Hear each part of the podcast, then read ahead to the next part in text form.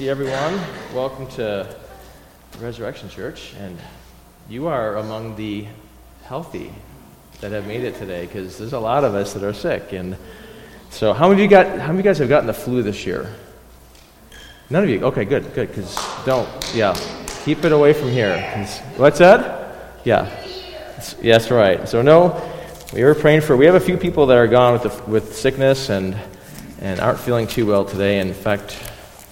My wife isn't feeling great, but she's not feverish, so we'll see how long she lasts. We'll pray for her. And uh, it's good to see everyone. And Tim and Daphne, thanks for leading the worship. And Jerry. Man, I, Jerry, I missed you, brother. Yeah. It's been, it's been a while, but he's, he's, a, he's a wonderful brother. Um, well, it's maybe it's oh that's up there. It seems it's dark. Maybe it's just I'm getting old, but yeah, I should talk, right? These yeah, I know the, the lighting in here is kind of different, so it is different. So can you guys see okay? Can you hear okay? Are you cold? Okay, now you can't see at all. all we need now is uh, we need a, sm- a fog machine and a light show. You know, then we're. then we're a hip church, you know. All right, well, let's pray, and we're going to get started with, uh, with the study of God's Word. Father, thank you again for this uh, evening that we can get together and fellowship and worship you and study your Word. And we are so grateful, Lord, that, Lord, your Word is, is truth, your Word is life to us because it tells us about you, it tells us about your Son. And, and we just ask, Lord, that you would anoint this time. Lord, as you told Jeremiah, I will put my words in your mouth. I pray that you would do the same with me, Lord. I am an empty vessel in need of filling myself, God. And so we ask that you would fill us with your presence. We ask that you would speak. I ask that you would speak to each one of us here and everyone who's listening uh, in other ways, uh, that you would speak to each one where they're at, and uh, that you would draw each one near to you. Uh, in Jesus' name, amen. Now, bef- I was supposed to do announcements, so I got kind of thrown off with the whole thing.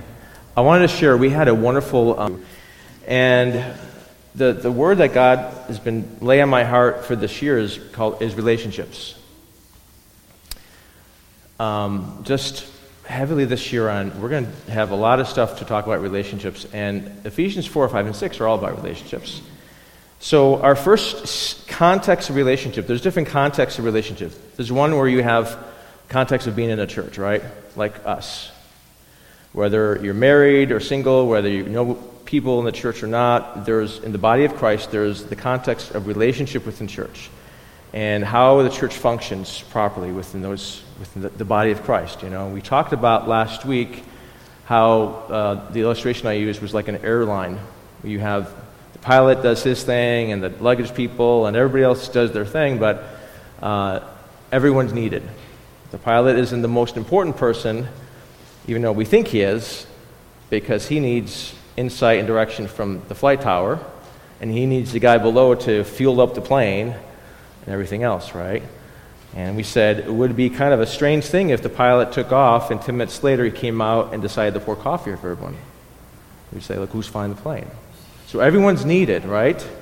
And we wouldn't want the flight attendant to say, hey, Captain, can I fly the plane? We would say, no, you know? So just in the church context, there's, there's giftings. Everyone has a gifting. Everyone has something that God has given to them that helps contribute to the progress of the whole thing, okay? So we did that last week. I'm not going to repeat last week's message. But what we're going to do is after, after this series, we're going to do another series on your relationship within the context of you and God, because that's really important. Um, how do I see God and how does God see me? And that's vitally important because it's being settled on who you are in Christ and who you are as a child of God is vitally important because it affects how you affect other relationships as well. Okay? The goal is to take who, who is a Christian and keep that turned on, not turn off, just, just have it at church and say, Praise the Lord, hallelujah, bless you, amen, walk out the church doors and go in our other contexts of life and be different, right? So there's other contexts within the family, within the workplace, etc. So those will be in the future. So, what we're doing in this series is we're looking at sort of spiritual gifts. We're looking at how God has gifted each person to sort of contribute and fit in. And uh, so, in Romans chapter 12, um, let me get there. Romans chapter 12, he talks about what are called seven motivational gifts. And these are gifts that, that each believer, each person in Christ, has been given. Um, and this is, these are, are gifts that are given that help a person um, um, contribute to the body of Christ. So we looked at the first couple already. Look at verse 6. He says, Since we have gifts that differ according to the grace given to us, each of us is to exercise them accordingly. If prophecy, according to proportion of his faith. If service, we talked about service last week, in his serving. We talked about how last week service was so important in the early church that it allowed the church to actually grow. Actually, allowed, if you look at Acts chapter 6, the church grew because the, because the gifts of service people kicked in and, and helped out. Uh, listen to that if you want to. But then he goes on, and from there he says, and, Or he who teaches in his what? His teaching, or he uh, who exhorts in his exhortation. We're going to look at those two today. And I'm sort of, I'm tempted to want to go and just go exhortation because I already have the gift of teaching, and it's kind of hard to talk about what you are, but they're related. Okay? So, gift of teaching. Your gift of teaching, you, like, you love to research and you love to study. And you will love to base everything within the Word of God. You're, you're a stickler. When you listen to sermons, you want to make sure they're exegetical. You want to make sure that they're foundation of the Word of God. Right? you cringe when, when they're not, right? You, you are hypersensitive to that. I'm I'm telling you from experience because that's how I am, right? Um, a teacher is one who wants to look up Greek and Hebrew words and just loves living in the dictionary, right? And, and they're instructional towards the mind, and that's very important. Teaching is extremely important. Um, it's what I'm called to do. When you are a teacher, uh, you, are, you want to be methodical. You are, you are, you're like, the, the, like St. Luke, Gospel Luke he starts off with his gospel by saying, These things I've studied, I researched them, and, and, and talked to the eyewitnesses, and he was very, very thorough. That's what a teacher does. He wants to be very thorough. In fact, you probably overdo it on the thoroughness. I speak from experience, you know. How many verses do you have to share tonight? I got like 60. You know, you know, you want to look up every cross reference, you know, and and you are you're just obsessed with that. That's as a teacher, that's all I think about. I think about two. I think about you guys as well, but I'm thinking about constantly of what, is, what does the Word of God mean here? Um, what does this word mean here? How would they have understood this? So you're always researching and studying. That's just how a teacher's wired, okay? And they love doing that. They love explaining things to people, okay? So, like, for example, if you're at a restaurant, right? Let's imagine you're at a restaurant, and, uh, and you, you, um, and you sit, you're, you're, you're, you're sitting there talking with your friends, you know, and you, and you oh, that's right, you bumped your glass, right?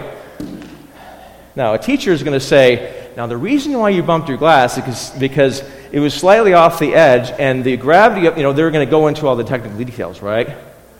And they're going to tell you, no, you know, they're not going to tell you, they're not going to say, oh, I'm so sorry. Or a service, what's that? Yeah. Gift of service people will just pick up the, the, the broom, right, and say, let me pick it up. A teacher will explain what happened, why it happened, and then they'll keep going on and on and on. you know. Um, and so the persons with this gift have, uh, uh, have uh, been given a great task. A small percentage, let's say about say a, smaller percentage of people within the body of Christ are teachers. In fact, James says, Let not many of you become teachers because you'll incur a stricter judgment because you're going to know a whole lot of stuff and you're going to be accountable for that. So I have, I, it's a scary place to be, you know, when you're, you know what God's word says, and you know you're, you know, you've got to, you've got to live it, right? So a teacher is more geared, geared towards or towards the knowledge aspect. Okay. I'm not going to spend a lot of time on that teaching part because I want to get to exhortation. Exhortation, though, is related to teaching. So as a pastor, I have two jobs. I have to teach you. I have to exhort you. Teacher in me, it says, here's, let me explain these Greek words and the cross references, you know, and give you all kinds of knowledge, and just knowledge dump on you, right? and, and teach you everything I can, right? And hope you still retain it and teach and feed your, your spirit with the Word of God.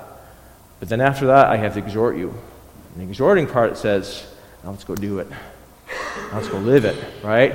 We can, God can change, you know, and take the teaching and apply it. Okay, that's the exhorting part. So tonight, I want to focus more on the exhorting part. I went through the teaching part pretty fast, only because um, I just feel led to do that. So if you go, and he says, um, if he says, look at verse 8.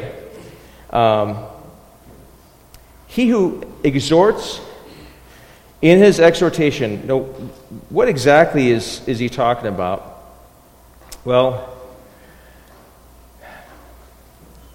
he's saying if, if your gift is exhortation or encouragement, is another word, then be encouraging. The body of Christ, um, probably one of the greatest needs we, we have here is, is encouragement. Like I'll, I'll speak personally. My, this week was really, really hard for me. I mean, very, very difficult this week for me, personally.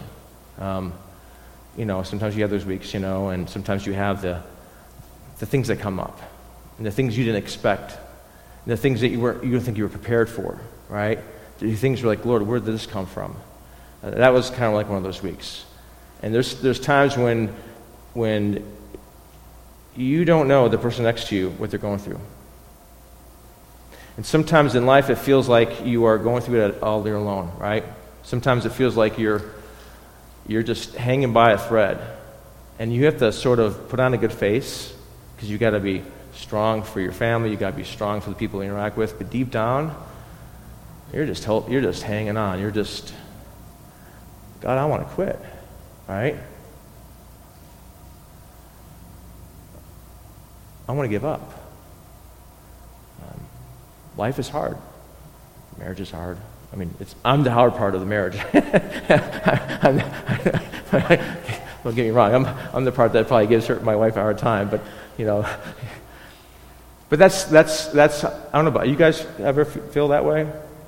where you just, okay, when does it, when does it end, right? And more than anything else, more than anything else, I think, um, it just, I don't know what it is, but more than anything else, the need for encouragement is even greater that I, I you can possibly imagine. You can never go wrong by encouraging someone. You can never go wrong by speaking words of encouragement to somebody. It'll, it will always, always be a, a welcome thing.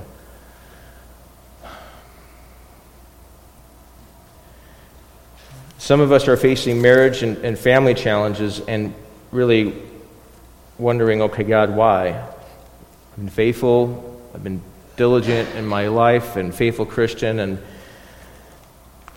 some of us have um, maybe a bad self image or a bad past that causes us to to dwell on that past, and it brings us down. I want you to imagine this. How many of you guys ever scuba dived before? Scuba dived, yeah. Last week it was airplane. I'm hitting everybody's fear. Scuba diving and airplane rides, right? You know? I have never scuba dived before, so let's just use our, our holy imagination here, okay? I want you to imagine that you're scuba diving, okay? First time out. I've never done it before, but just, let's just use our holy imagination. We've seen it, right? How many of you guys have seen it on TV? Okay, you get the air tank, you know, I've been snorkeling before. I've been where you have the little thing, or we also have been where you have the hose, like the long hose, so you can go like 20 feet down. Right, so just imagine you're out, you're out there, you're down there. You're, you're, you're maybe you're 20 some odd feet down or 30, how, how many feet you go down, and, and you're enjoying the thing, and then all of a sudden, something happens with the air tank. Not only that, you, you notice that as you're, as you're swimming, you notice that your, your feet are now caught on some plants. Something's got a hold of your foot. Sometimes in, in life, there's things that want to pull us down, right? The uncertainty of life, the sicknesses in life, the kids in life. My kids are growing up. My kids are going to be I'm thinking about college. He's thinking about college already. Stop growing. I'm not ready for college yet, right? you know? Life is going to happen. I want, now, I want to lock my kids up in a, in a nunnery or something, you know, and, you know, or a, a convent and just keep them sheltered because I, as a dad, I want to protect my little one, right? Um, I, just yesterday, she was two years old. She was, a, she was, just yesterday, she was in my, my arms like this in the, in the hospital. I still remember it, just yesterday. Now she's 16 years old. And I feel like, Lord, I don't think I've even, I don't think I've even, wait, I just blinked and now she's 16. So now I'm thinking about her future, but I'm also afraid because I realize there's a, there's a whole new world for her and for my son as well. So I've got all those fears going on in my head. I've got the uncertainty of what's going to happen in the future, right? The things we all worry about. Those things weigh us down, like the plants and the things tugging at us that want to keep us down. For some of it's, like I said, it's our, it's our past. It's, it's the, the hurts of the past that we somehow, we can't, somehow is just holding on to us. And we need, we, we have two options. Either we get to the surface, if we could, or somebody comes helps us along, right? And as you're, you're sitting there, you're, you're trying, because you want, if you can hit a but, if you can hit a press a button, you would say, no more past, bam, I'm about the future, right? But somehow something's keeping, you know, something is holding me back, right?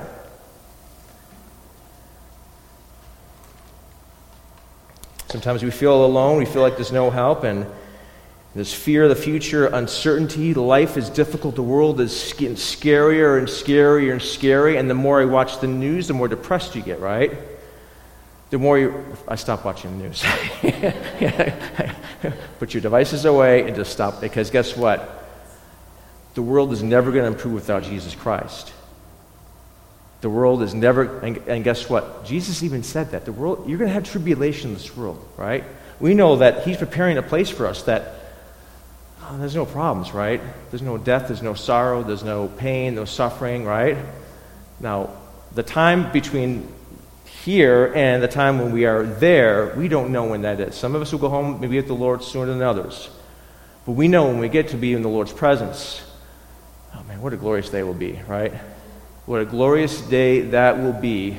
And we will give praise and glory. Now, now we have to go through this, right? And, and we get on our knees and we pray. We beg God for help. We read His Word. Sometimes God answers our prayers. Sometimes He doesn't answer prayers. Sometimes He speaks to us. Sometimes we don't hear His voice. We feel alone. It's dark. Lord, would you go? Why is all this happening to me, right? Am I speaking to anybody? Or? Okay.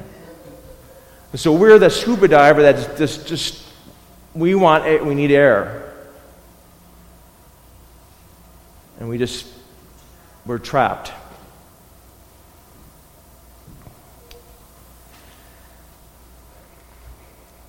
An encourager is this the encourager is the person, guess what?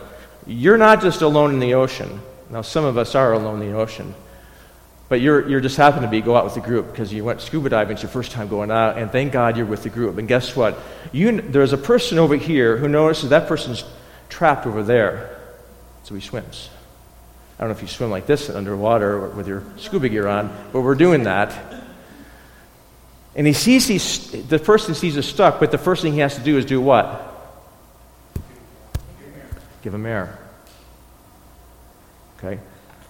An encourager, there's, there's a couple of Greek words I am going to teach you. The teacher side of me is still going to teach, right?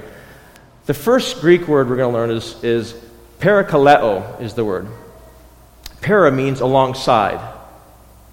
Kaleo means to call. There's a similar word that the, Jesus uses for the Holy Spirit, paraclete. He says, I will send you another helper, and he will be with you. Right? And thank God for the Holy Spirit, right? Thank God for the Holy Spirit.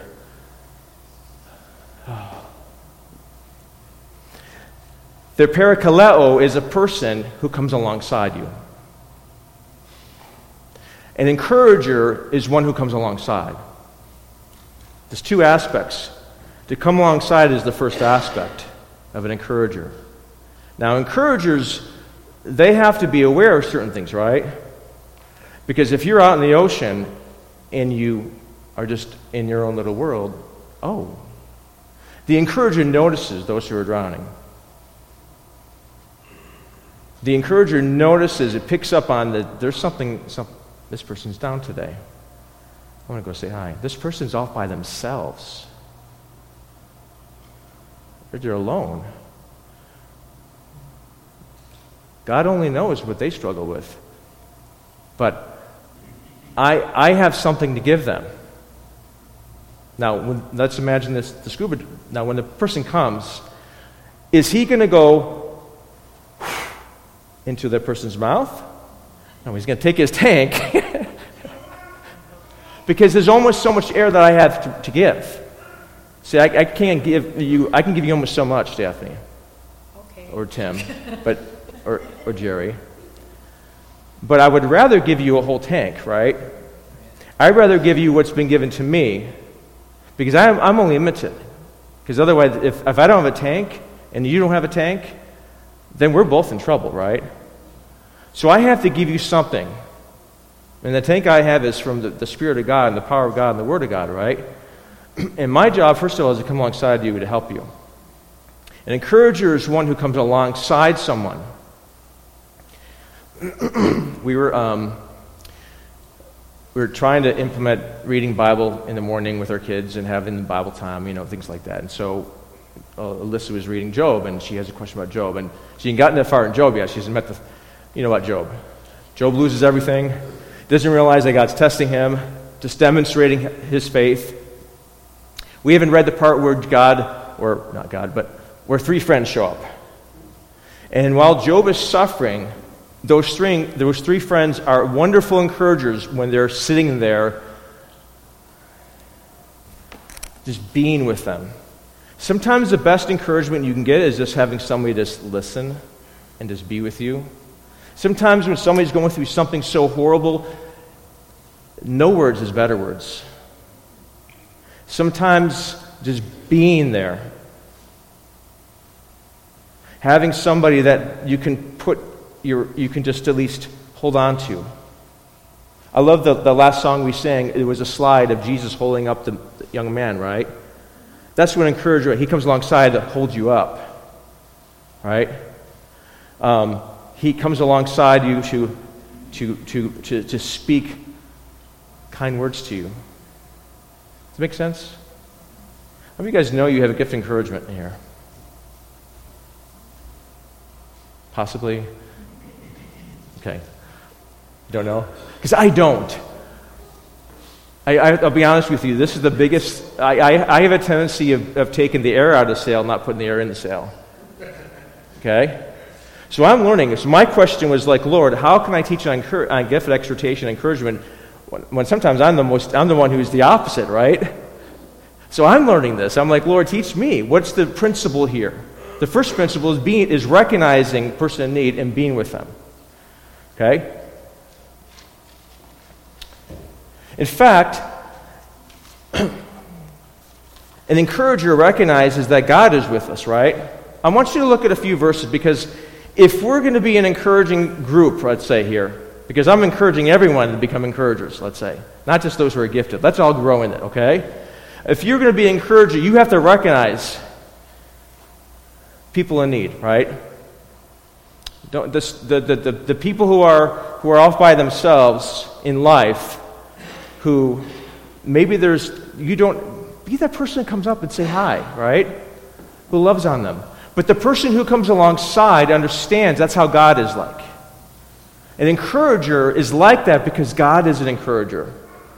If you look at a few, a few scriptures with me, I love what uh, God says in Joshua chapter 1. I want you to go to Joshua chapter 1. Joshua uh, is taking over for, for Moses. Joshua chapter 1 and verse 9. Oh, actually, verse, let's, uh, let's go verse 4, or 5 rather. God says to Joshua, No man will be able to stand before you all the days of your life. Just as I have been with Moses, I will be with you. I will not fail you or forsake you. He says, Be strong and courageous, verse 6. Verse 9 now. Have I not commanded you? Be strong and courageous. Do not tremble or be dismayed, for the Lord your God is with you wherever you go.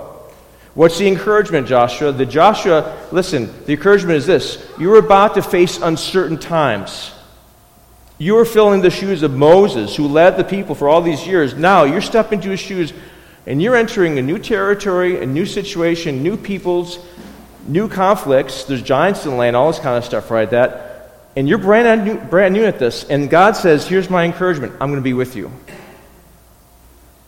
See, sometimes we forget, sometimes we forget that God is with us. Right? Sometimes we forget, yeah, the Lord is with me, even though I don't feel. God says, I will be with you. So don't be discouraged. He told Jeremiah something very similar. He says, Do not be afraid, Jeremiah, Jeremiah, for I will be with you to deliver you, declares the Lord. He says in Isaiah to Judah, He says, Do not fear, for I am with you. Do not anxiously look about you, for I am with you, says God. I will strengthen you and I will help you.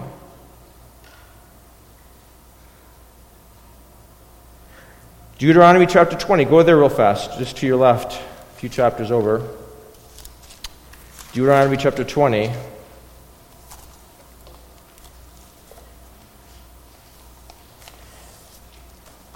He says in verse 1 When you go out to battle against your enemies and see horses and chariots and people more numerous than you, do not what? Be afraid of them.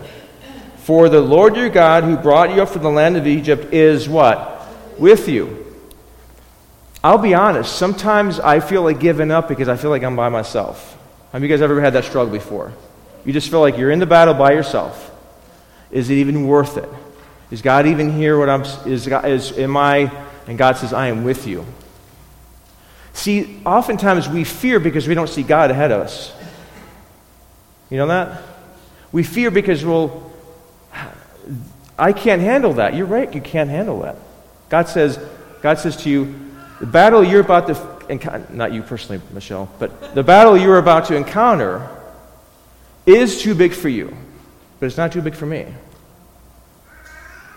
See, Sometimes we approach life and the uncertainty of life because we think we have to handle things, we have to, we have to breathe our own life into it, and God's the one who breathes life into it. He's there, right?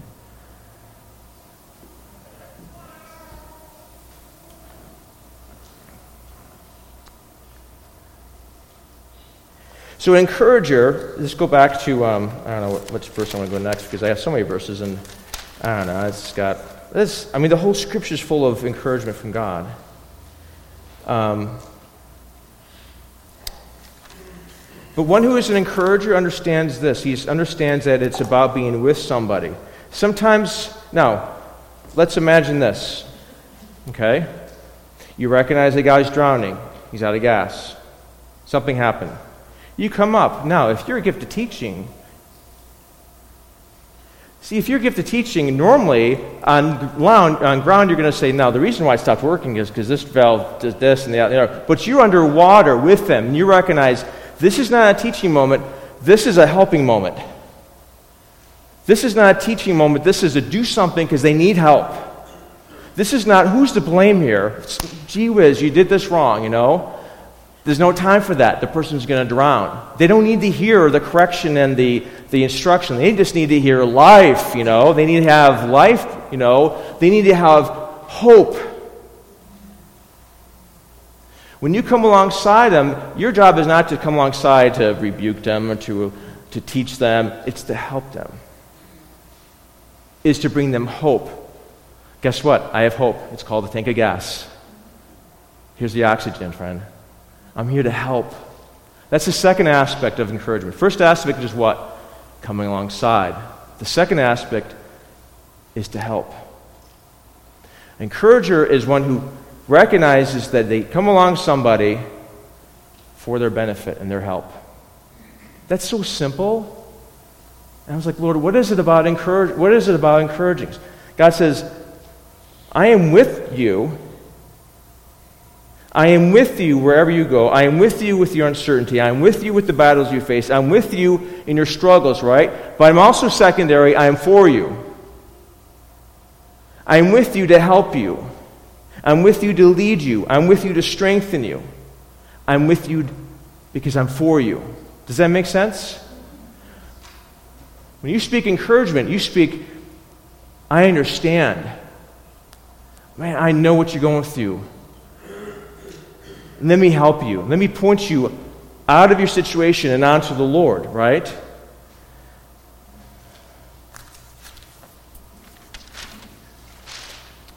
I told you I would teach you a bunch of Greek words, and I taught you sort of one, right? Parakaleo, to come, come alongside, to, to, to admonish or persuade, to implore, to help. There's three, there's, if you go back to Romans 12 real fast, I want to point out something else. This is really cool. Romans chapter 12. How am I doing on time? Okay, I'm on time. Romans chapter 12. I want you to notice something here. Um, because there's some aspects that Paul points out that an encourager does. Romans chapter 12, I want you to see something. See how it says in verse 8, or he who exhorts or encourages in his exhortation. Now, exhortation is, is sort of like, hey, keep going. You can do it, right? It's like the coach, hey, let's, or or the exhortation may be you're going down the road and it's the wrong way, and somebody's like, no, construction, stop, wait, wrong way, stop, no, turn around, turn around, right? It's for your benefit, right? That's one side of encouragement slash exhortation. But look, I want you to show you something here. He says, He who uh, uh, is, uh, uh verse 8, uh, exhorts in his exhortation. Skip on down Verse 10 be devoted, be devoted to one another in brotherly love, giving preference to another in honor. Verse 11 Now, this is what a leader does, not lagging behind diligence. The servant does this, but fervent in spirit, serving the Lord. Here's the exhorter, verse 12 rejoicing in what? Hope. Okay? There's the exhorter, the encourager. He rejoices in hope. His message is hope. Hey, listen, it's not, hey, it's not the end of the day. We got, we got tanks right here. Oh, let me help you out with that. Let me help you get to the surface. Let me be with you while we call for help. I'm not leaving. I got, some, I got enough for both of us, you know. We're fine, right? God's our help. He, he majors in hope. An encourager, exhorter, majors in hope. He also perseveres in tribulation because the encourager is the one who's with you, right? You're the one you, when you're, you're begging God to take you out of the situation. The encourager is the person you call up on the phone and say, here's what else hey, it's okay. Keep trusting the Lord. The Lord's got you. The Lord loves you. He has a purpose and a plan for this. He's the one that, hey, keep going. Hey, you know, times I've called up friends of mine about even doing church, you know, and say, what am I doing, right? I, there was a time when I barely want to even open the Bible, right? And, and I got some encouraging people in my life that says, you keep, hey, God's not done with you yet, John, but I want to be done. I want to be done. I want to have a pity party and, and sit in my little corner and, and lock the door and shut the closet, you know, and say, Here, I'm here. Right? And God says, What are you doing here? I have got huge plans for you. There's hope, right? I feel like singing that song, The sun will come out tomorrow or something, you know. That's hope, right? There's hope. And I've had encouragers been in my life where they've stayed along with, and even though they've heard me gripe and complain and all this kind of stuff, you know, like, hey, it's okay. We're here. We're going that direction. No, we're not giving up. You know, you don't give up. We don't give up. We don't give up. Hey, if you want me to carry you, I'll carry you a little bit. But we're still going that direction. I understand. God understands your pain, understands your sorrow, understands what you're going through, but we're going that direction. And the direction's out of where we're at. We're in the pit now. Let's get out of this pit, right? Now, sometimes we can have a little pity party, you know, and, and be there. But, but the encourager says he, persevere, he or she perseveres you during tribulation, during trial, doesn't give up. You look back and say, if I would still be there if it wasn't for that friend. I would still, I would not be going that direction. Hugely important. Hugely important to the encouragers in our life. Oh, I think they're going to get a big, huge crown in heaven. I don't know about you, but I think because guess what? The encouragers are the one that says, keep going. God's with you. Keep going. This is going to be worth it. Keep going. God has wonderful things. Yes, it's going to be hard, but God hasn't left you. And you would not experience the things you see in life if you just stayed where you are. You will not, listen, God has big plans for us. You know that. I'm scared to death of what He has planned for us. Okay? I'm scared to death. I'm like, shoot me now, Lord, or you're just, but I know because guess what? There's so many people that need to hear the hope and help of the gospel of Jesus Christ. There's so many people that need to have hope. We have the message of hope, right? The encourager is one, if I told you there's two words in Greek. One was parakaleo, the other word is paraklesis. It means to strengthen, it means to, to embolden somebody for action. It means to embolden their belief. So here's what the encourager does He says, Listen, we have gas here, we have oxygen. There's enough for us to get to the surface. We can do it. I'm going to help you out with your little plant thing here, you know, that's holding you down. I hope it's, you know, fight off the bad stuff, right? But we can do this. God, you know, the encourager is the one who instills a belief in you and say, yes, this is possible. Yes, God can do all, there's nothing impossible with God. Time and time again, you look at the book of, you look at Moses and the children of Israel, and they're, they're they got the, the Red Sea in front of them, they have the Egyptians chasing them. They're pinned down, and they're facing the impossible. You want us to swim and drown, or you want us to get speared? I mean, what do you want us to do? You know? Let's just be real, Moses. You know, I'm a realist, right? All you faithy people are so into faith and all this stuff. I'm a realist. I see what's in front of me and what's behind me, and it doesn't look good, right? And the encourager says, uh, but you haven't considered what God is like, what God can do. It doesn't enter your mind what God can do for those who trust Him. God says, Trust me, right? Trust me. And you guys know the scene, Charlton Heston's, you know. we know that. And on and on and on. God, the story of the Bible is about God's faithfulness, His being with usness. Is that a word? Being with usness? Not proper English. Who cares, right? Or being with us when it's when it's in, instilling belief. Do you know if it wasn't for an encourager, the encourager, um, the Apostle Paul wouldn't have been the Apostle Paul? You know that. Well, he would have been Apostle Paul, but he would have had a hard time.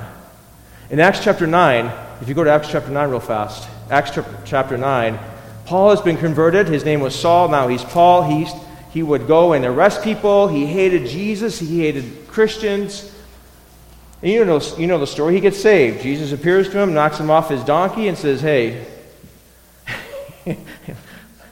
stop fighting against me, brother. I'm, I'm going to use you.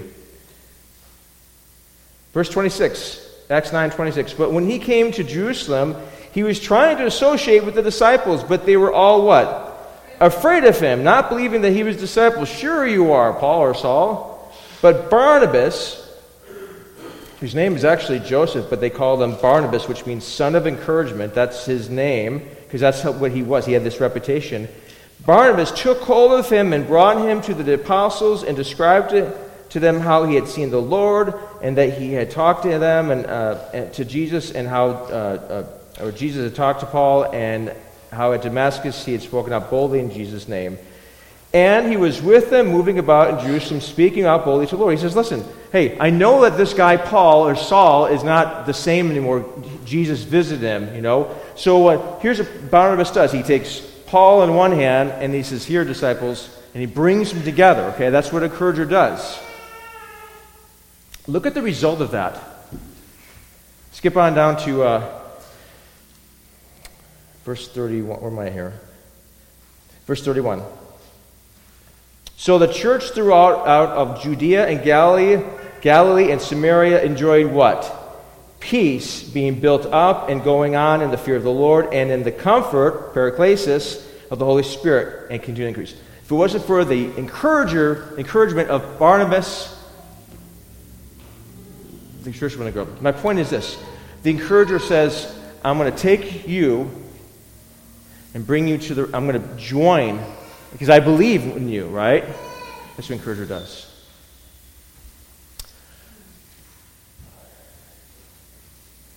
Man, I have like like eighty thousand more verses to share tonight, and I'm just gonna I'm gonna run out of time. But oh man, I never got the Hebrew part. See, I told you, it's crazy. An encourager comes alongside. He comes alongside to help because he says, God is with you, I'll be with you. God is for you, I'm for you. God is with you, I am with you. God is for you, I am for you. I'm with you, I'll be for you. That is what encouragement is all about being with somebody and being for somebody, giving them hope, instilling their faith, saying, Listen, trust in Jesus. God has not failed us. He strengthens the feeble, He strengthens the weakness of their faith. Um, in Hebrew, there's a word called naham. And it's interesting, it, it means to comfort, to console. And it's, it's, it also translates uh, to encourage. And it, the root of the word means to breathe deeply. And that means is that, and that means that somebody who comforts or encourages has sympathy for what you're going through. They come alongside you because, oh man, I know what it's like. And sometimes God has allowed us to go through certain, certain stuff so that we would have sympathy, empathy for somebody going through very similar. And be like, sister, I know what you're going through. I know exactly. I have sympathy, and let me sit with you, and let me show you what the Lord showed me. Can you imagine? I'm not going to be able to finish tonight because I'm out of time. Can you imagine this? Imagine this, okay? Imagine us as being a church where people come in the door, wherever they are, right? We have no idea. But our radars are up. And they're met with encouragement after encouragement after encouragement, right? Not just from the message up front, but the interaction of the people. And they leave, say, Man, my tank is full. I got blessed because those people love Jesus and they pointed me in the right direction. Can you imagine? Wouldn't that be great to have that kind of church? Where people would walk out and their cells are flowing the right direction, right? Because their hope is in Jesus. They have renewed faith and they know God can do the impossible. And my situation where I'm at is not impossible. Yeah, it may be a difficult road, but guess what? They point me in the right direction. That's the kind of church we want to be, right? Praise the Lord. We serve a God who's that kind of God. And let's, let's close in prayer and give thanks and praise to the Lord. Father, thank you so much that you are a God who promises to be with us because you are a God who's faithful to his promise, Lord. You are with us and you are for us. You are with us and you are for us. You're the God who, who promises never to leave us or forsake us. You're the God who understands our beginning from our end. You're the God who says the following in Romans What shall we say to these things? If God is for us, who is against us? Lord, you are the one who did not spare your own son, but you delivered him for us. Thank you, Lord, that, that no matter what happens, if there's a charge against us, you justify us. If there's a condemnation against us, you died. Christ died for us and intercedes for us. We have an intercessor for us. Tribulation, distress, persecution, famine, nakedness, peril, sword, none of this will, will, will, will, will separate us from your presence. Father, thank you that your word says that that neither death, nor life, nor angels, nor principalities, nor things present, nor things to come, nor powers, nor height, nor depth, nor any other created thing will be able to separate us from the love, from the love of God, which is in Christ Jesus. Thank you, Father, that you are with us and you are for us. And you call us to be encouragers, to be with that person who's in distress, to be with that person who's, who's drowning in life, and to be for them, to point them with hope with, towards Christ, to point them to the possibility of God. Father, may we become a church that breathes life into people, Lord, because of the life that you breathe into us, Lord. Thank you in Jesus' name. Amen. Amen.